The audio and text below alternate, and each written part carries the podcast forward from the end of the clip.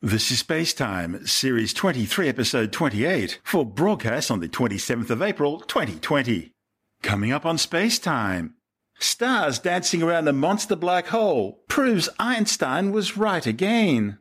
New data suggests that interstellar comet 21 Borisov originated from a red dwarf. And May 27 formally announced as the date Americans return to launching people into space off American soil. All that and more coming up on Space Time. Welcome to Space Time with Stuart Gary.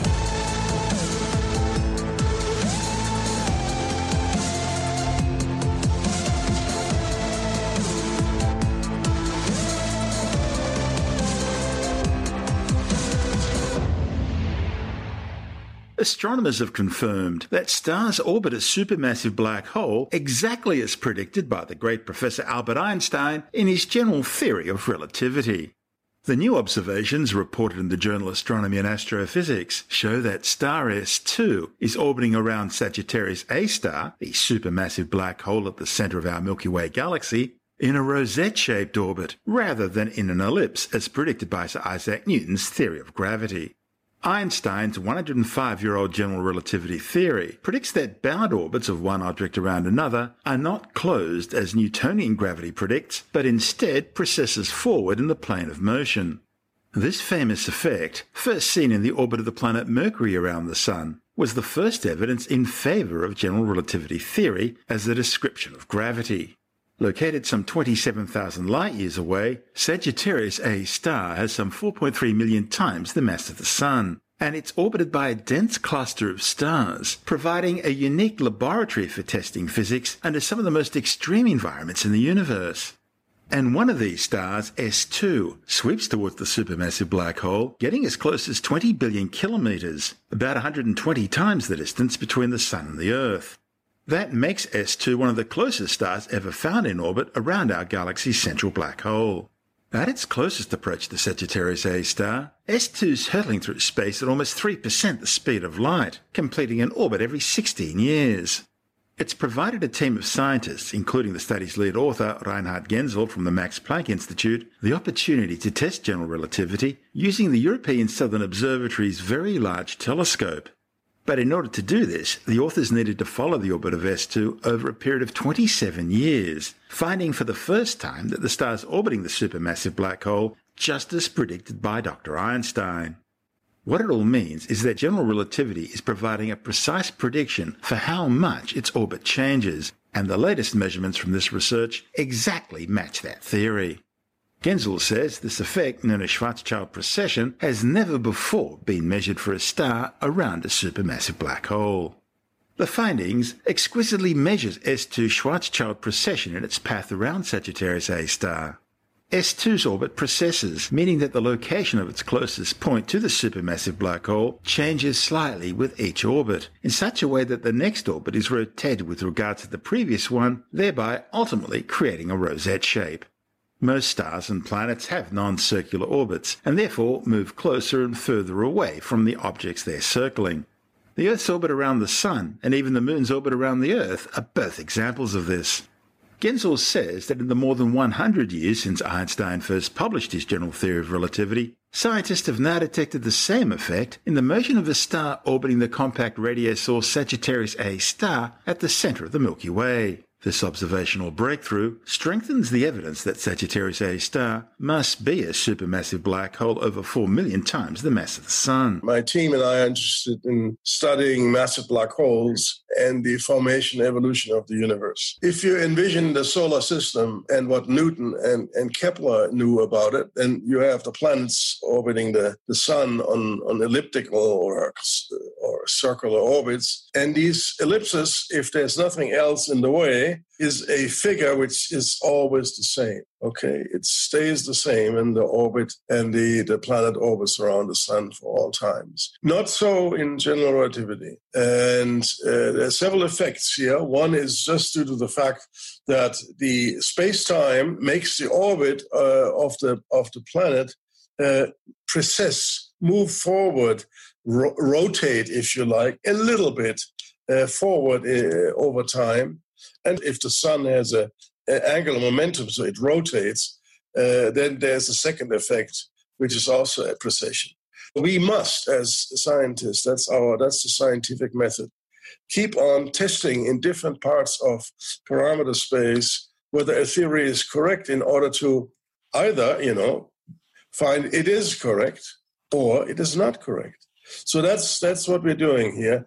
We're looking in part of a parameter space in mass, which has not been looked at. There's a second uh, motivation we have, and that is to actually show that the object which is in the center of, Mil- of the Milky Way is a massive black hole. It plausibly is so far, but it might not. It might be a double object, it might be a triple object, who knows? And so by making the measurements we are measuring or have been making, we are basically firming up the evidence ever more that this is indeed a supermassive black hole. Now, the third, if you like, is the biology of black holes and their environment, because uh, black holes are not lonely uh, objects uh, because of their gravity. They are attracting other objects.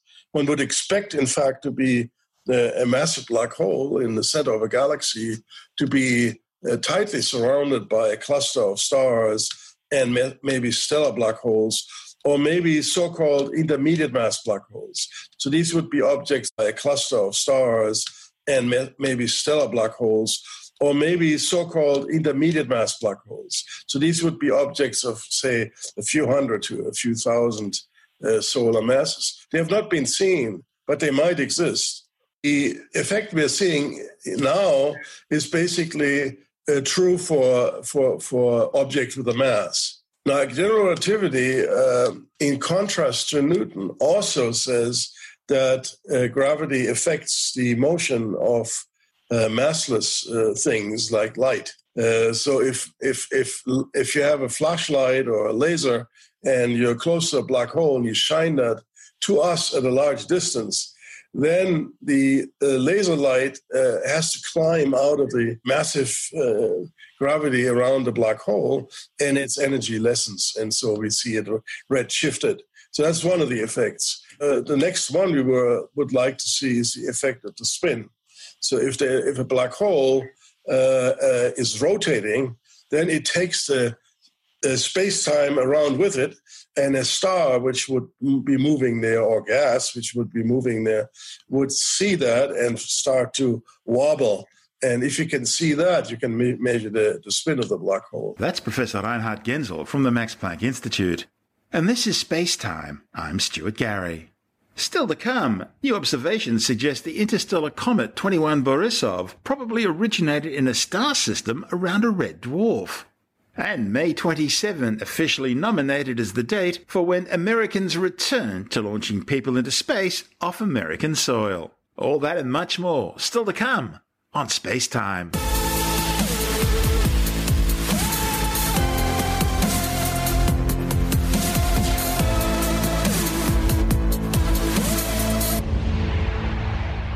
Okay, let's take a break from our show for a word from our sponsor, ExpressVPN, rated number one by TechRadar.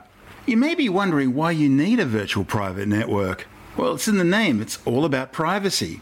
Do you really want big brother tech companies, hackers, governments, and who knows who else snooping in on your online activities? Now, you might not have anything to hide, but it's still really creepy, and it could be dangerous for you and those you care about. Also, how often do you run across a website and you want to get information from it, but you find out that they're geo blocked? It's all very frustrating and it's becoming an increasing problem. And that's where ExpressVPN can help you. ExpressVPN's a simple and efficient way to protect your online privacy. It's internet without borders from the world's leading VPN provider. So, protect your online privacy today and find out how you can get three months free at tryexpressvpn.com slash space. That's tryexpressvpn.com slash space for three months free with a one-year package. Visit tryexpressvpn.com slash space to learn more. And of course, you'll find the link details in the show notes and on our website. That's tryexpressvpn.com slash space. And now, it's back to our show. You're listening to Space Time with Stuart Gary. New observations suggest that interstellar comet 21 Borisov probably originated in a star system around a red dwarf. Borisov seemingly came out of nowhere late last year, swooping through our solar system from another part of the galaxy. Astronomers knew it was alien to our solar system because of its speed and course. But it still looked just like any other comet they had seen. Until now. Astronomers have used NASA's Hubble Space Telescope to study the comet's chemical composition, discovering that it's rich in carbon monoxide at levels simply uncharacteristic for comets from our solar system. One of the study's authors, Kathleen Mandt from the Johns Hopkins Applied Physics Laboratory, says Comet 21 Borisov provides science with its first ever glimpse into the chemical building blocks of another solar system. Of course, comets are the solar system's icy dirt balls, the compressed mountains of ice, gas, and dust dating back to the very formation of the solar system 4.6 billion years ago. As these dirty snowballs get closer to the sun, the warmth of the sun evaporates the ices, creating a bright coma or gas cloud. Scientists can then study the coma, examining its spectra to determine its chemical makeup, and letting scientists see how molecular compositions and abundances change with distance from the sun. Now, a comet from another star system would convey similar information. So the authors used the Hubble Space Telescope's cosmic origin spectrograph to analyze Borisov in ultraviolet light over four distinct periods between December 2019 and January 2020. This allowed them to watch as carbon monoxide, water, oxygen, and carbon dioxide ices degassed into vapor from the comet. But the researchers were surprised to find that Borisov's bright coma was rich in carbon monoxide gas relative to water vapor, a finding that measurements from NASA's Swift Space Telescope was also able to confirm over the same period. In fact, the carbon monoxide was at least 50% more abundant than the water ice, and that's a value more than three times greater than the average for any comet measured in the inner solar system.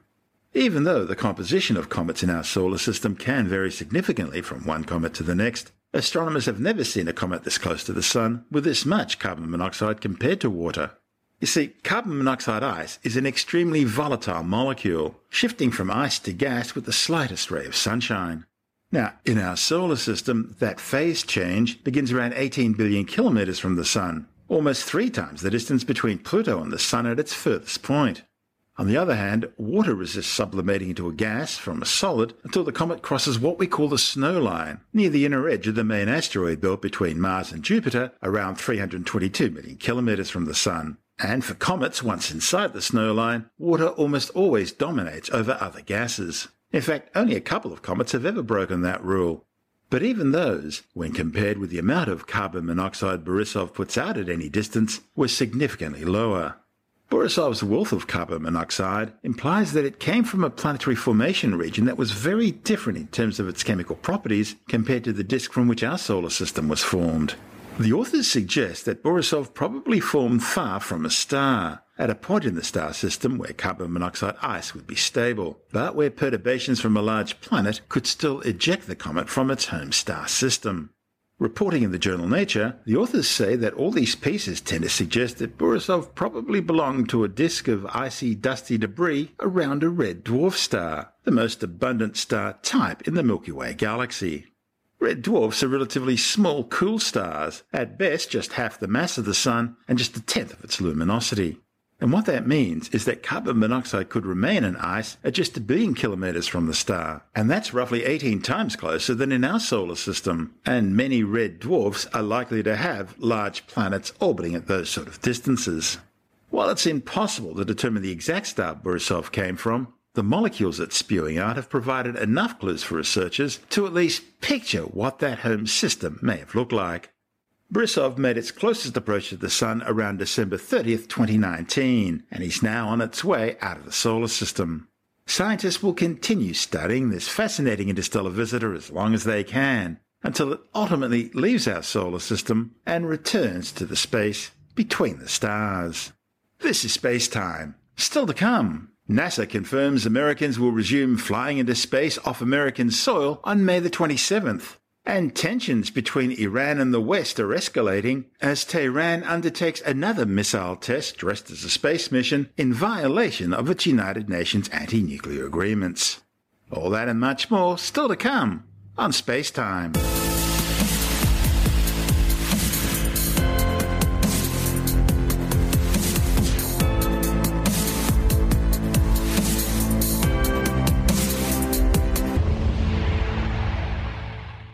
NASA has confirmed that Americans will resume flying into space from American soil on May 27. The United States has been relying on Russian Soyuz flights to get people into space ever since the earlier retirement of the space shuttle fleet with the landing of Atlantis on STS-135 way back on July the 21st, 2011. It'll be a major milestone for NASA's commercial crew program, designed to use private contractors to transport crew to and from the space station allowing NASA instead to focus on its Artemis deep space missions to the Moon and Mars using its new Orion capsule and SLS rocket. And the first American crew to fly off American soil in a long time will be Robert Behnken and Douglas Hurley, who'll fly to the International Space Station in a SpaceX Crew Dragon 2 capsule from Launch Complex 39A at the Kennedy Space Center in Florida. However, the Demo 2 flight won't be the three hour two orbit fast rendezvous journeys which become commonplace for Russian Soyuz missions to the space station. Instead, SpaceX are planning a more sedate 24 hour flight to the orbiting outpost. At this stage, it's still not known how long the crew will remain on station before returning to Earth. In March 2019, a Dragon 2 capsule successfully undertook the Demo 1 unmanned test flight to the space station, returning to Earth and splashing down in the North Atlantic Ocean six days later. The new Dragon 2 capsules are based on the original Dragon capsule design, which was only ever used for cargo transport, although it was always designed to eventually carry crew as part of NASA's commercial crew program. Like the original Dragon, the Dragon 2 is reusable and will launch on a Falcon 9 rocket. But unlike the original Dragon, which had to be grabbed by the space station's robotic arm and then maneuvered manually to a docking port, Dragon 2 will dock automatically. The new spacecraft are designed to remain docked to the space station for up to 210 days in orbit. The Dragon 2 looks different from its predecessor, with new updated outer mouldings, and they're also different inside, with new generation flight computers and avionics, new life support systems, and room for up to seven crew members. Another big difference is instead of the iconic banks of controls, dials, switches, and monitors, which were so commonplace on spacecraft ever since the dawn of manned spaceflight, pilots will fly the Dragon 2 spacecraft using a touchscreen console. And while the original Dragon used 18 Draco reaction control system thrusters for main propulsive, attitude control, maneuvering, and reaction systems, the Dragon 2 will use just 16 side mounted Draco thrusters, together with 8 Super Draco rocket engines, two fitted in each of four side mounted thruster pods. Each Super Draco will be some 200 times larger and more powerful than the conventional Draco RCS thrusters. They'll provide propulsion for the emergency escape system to fly the capsules out of harm's way during a launch or ascent emergency. They'll also be used for orbital maneuvers, and originally they were also designed to be used for propulsive landings, although that's been put on the back burner for now in favour of parachute splashdowns at sea. Dragon 2 also differs from its predecessor in using side mounted solar arrays fitted directly onto the service module hull, instead of the original Dragon's deployable solar arrays, which are extended once in orbit. The service module, called the trunk by SpaceX, also houses all the auxiliary equipment and heat removal radiators, and it has little fins on it to provide aerodynamic stability during emergency aborts. The new spacecraft also uses a movable ballast shield, which provides more precise attitude control of the capsule during atmospheric entry, as well as the crew version of the Dragon 2, there'll be a cargo version capable of carrying up to 3,307 kilograms of supplies and equipment, which is being introduced now to replace the original Dragon cargo ship, which completed its final mission earlier this month. You're listening to Space Time. Still to come, tensions increase between Iran and the West as Tehran conducts another missile test disguised as a space launch. And later in the science report, a new study warns that people infected with COVID 19 may become contagious a day or two before they start to feel ill. All that and more still to come on Space Time.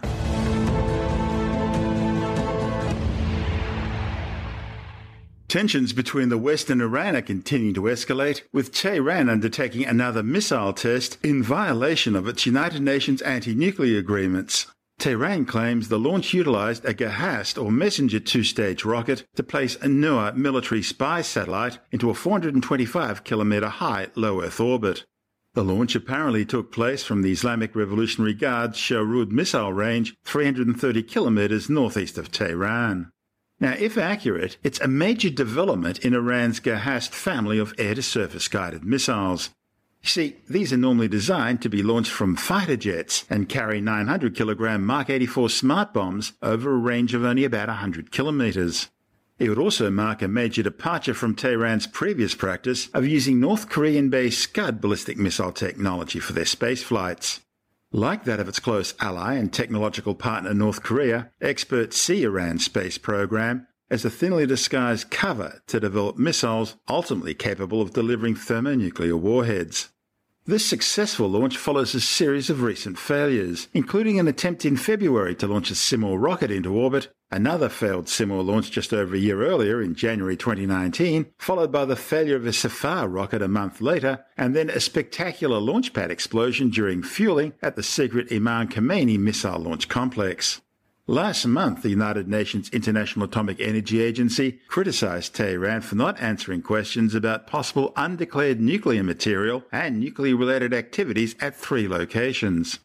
The nuclear watchdog warned that the Islamic Republic had almost tripled its stockpile of enriched uranium since November from 372 kilograms up to 1,021 kilograms in violation of its 2015 anti nuclear accords.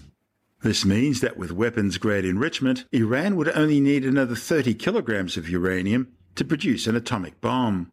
The oil rich nation insists its nuclear program is exclusively for peaceful power generation purposes. But Iran has also refused to allow International Atomic Energy Agency inspectors access to three suspected nuclear sites where traces of enriched uranium residue has been found, including one site at Turquzabad, which Tehran describes as a carpet cleaning factory. This is Space Time.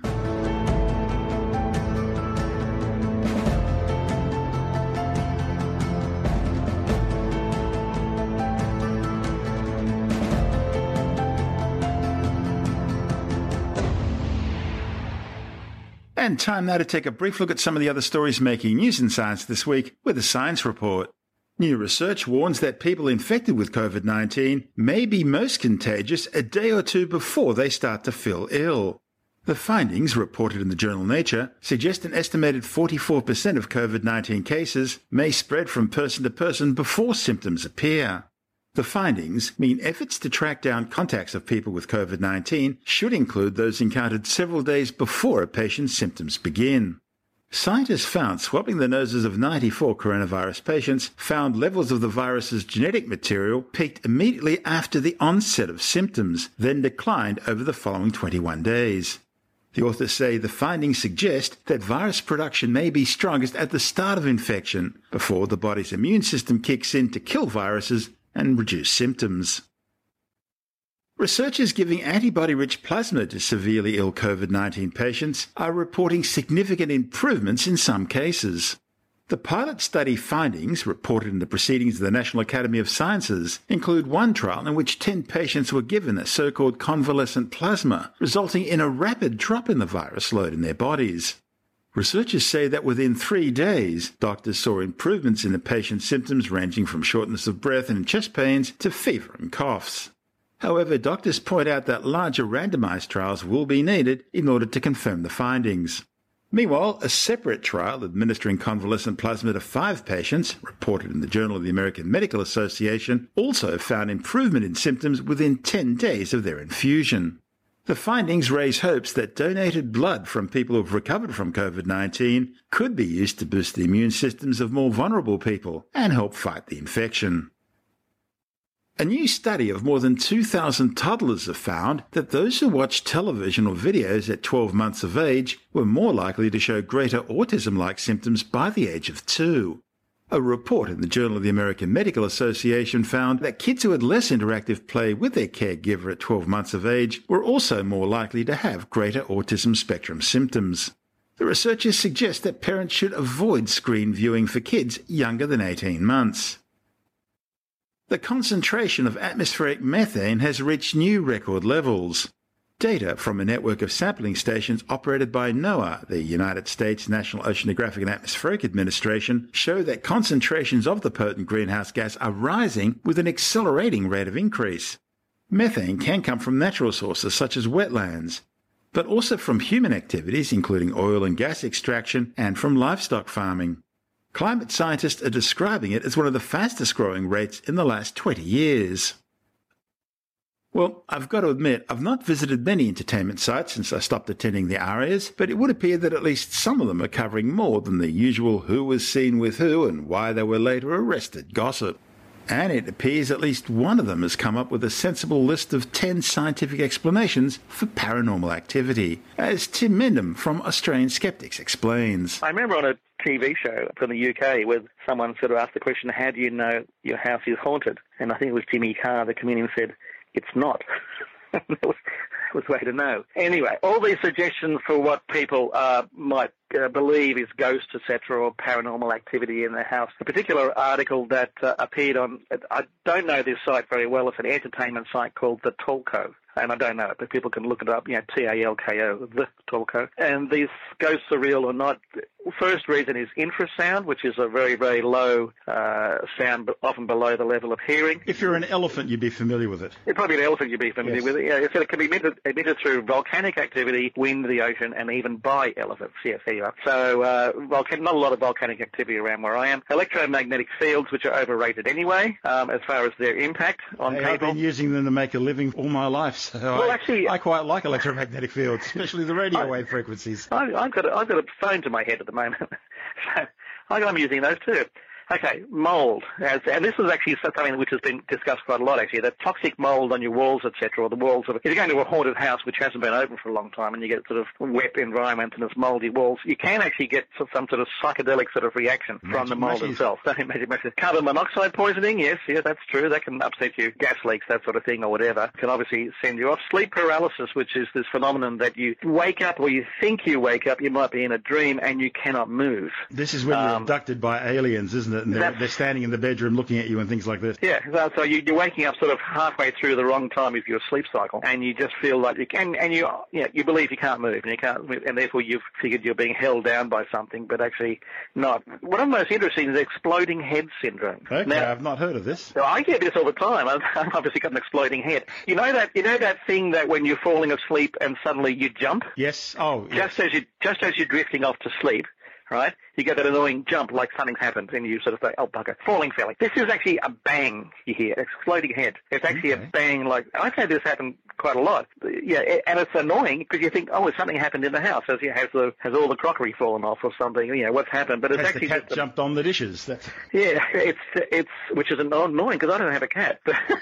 It's like the jumping when you're just just falling asleep, and this is the same thing. That bang, perfectly normal, nothing particularly ghosty or paranormal about it. Some people also say flashes of bright lights, you know, at the same time. Just falling asleep and suddenly whammo, you get hit with a, a torch in your face, but it's not there. It's just you having these dreams. Chronic sleep deprivation, yeah, well, sort of if you really need sleep and you're not getting it, you probably can believe anything, uh, and things happen to you, or you think you see things. Your senses aren't in the best form, so that's pretty straightforward. Uh, one of these things they reckon, let's say, might be the case is drug. well, that's the one that doesn't surprise me. Doesn't surprise me at all. Now you get into the sort of areas, there's the influence of other people who say this house is haunted, and mm. that you start believing that it's a haunted house. You know, you go into a spooky house, you turn the lights off, you're sitting there with the, with the ghost hunters who have their infrared goggles on and all this sort of stuff, and it feels spooky and it's a bit of fun, etc. It's like seeing a You can film. psych yourself into it really easily. Well, that's why people go to see movies, scary Yeah. movies, right? Yeah, I mean, you, and it works and it's fun, and therefore, but it doesn't necessarily mean that uh, what you think you see is actually there. And that brings up to the last one, the power of belief. And you know, people who believe in ghosts will tend to see ghosts, and those who don't will tend not to. I've always found it interesting that ghost hunters will hardly ever go into a house and say no, nothing there. They'll always find something That's of probably interest. bad for business. bad for business, bad for their own fun. So, I mean, most ghost hunters aren't making money out of it. They're just going, you know, the people who think they should be um, hunting down ghosts and being like uh, Bill Murray, etc. But um, they wear their camouflage outfits and never quite figure out why. But um, Well, that way the ghosts can't see them, I guess. yeah, I guess they got their backpacks on and all that sort of stuff. Yeah. They're, they're, they're, I think they're sort of sincere people by and large, and they just really want to see ghosts. And uh, if you really want to see something, you will. That's Tim Mendham from Australian Skeptics. And that's the show for now. Spacetime is broadcast on Science Zone Radio by the National Science Foundation in Washington, D.C., and through both iHeartRadio and on TuneIn Radio. Or you can subscribe and download Spacetime as a free podcast through Apple, Stitcher, Bytes.com, Pocket Casts, SoundCloud, Spotify, YouTube, Audio Boom, Podbean, Android, Castbox, from spacetimewithstuartgary.com, or from your favorite download podcast provider. You can help support the show and the work we do by visiting the Spacetime online shop and grabbing yourself a few goodies, or by becoming a Spacetime patron, which gives you access to commercial free double episode versions of the show, as well as bonus audio content and other rewards. Just go to our Patreon page through spacetimewithstuartgary.com for all the details. If you want more space time, check out our blog, where you'll find all the stuff we couldn't fit in the show, as well as loads of images, news stories, videos, and things on the web I find interesting or amusing. Just go to spacetimewithstuartgary.tumblr.com. That's all one word and in lowercase, and that's Tumblr without the E. You can also follow us through at Stuart Gary on Twitter at Spacetime with Stuart Gary on Instagram, through our Spacetime YouTube channel, and on Facebook, just go to www.facebook.com slash spacetime with Stuart Gary. Spacetime is brought to you in collaboration with Australian Sky and Telescope magazine, your window on the universe. You've been listening to Spacetime with Stuart Gary. This has been another quality podcast production from bitesz.com.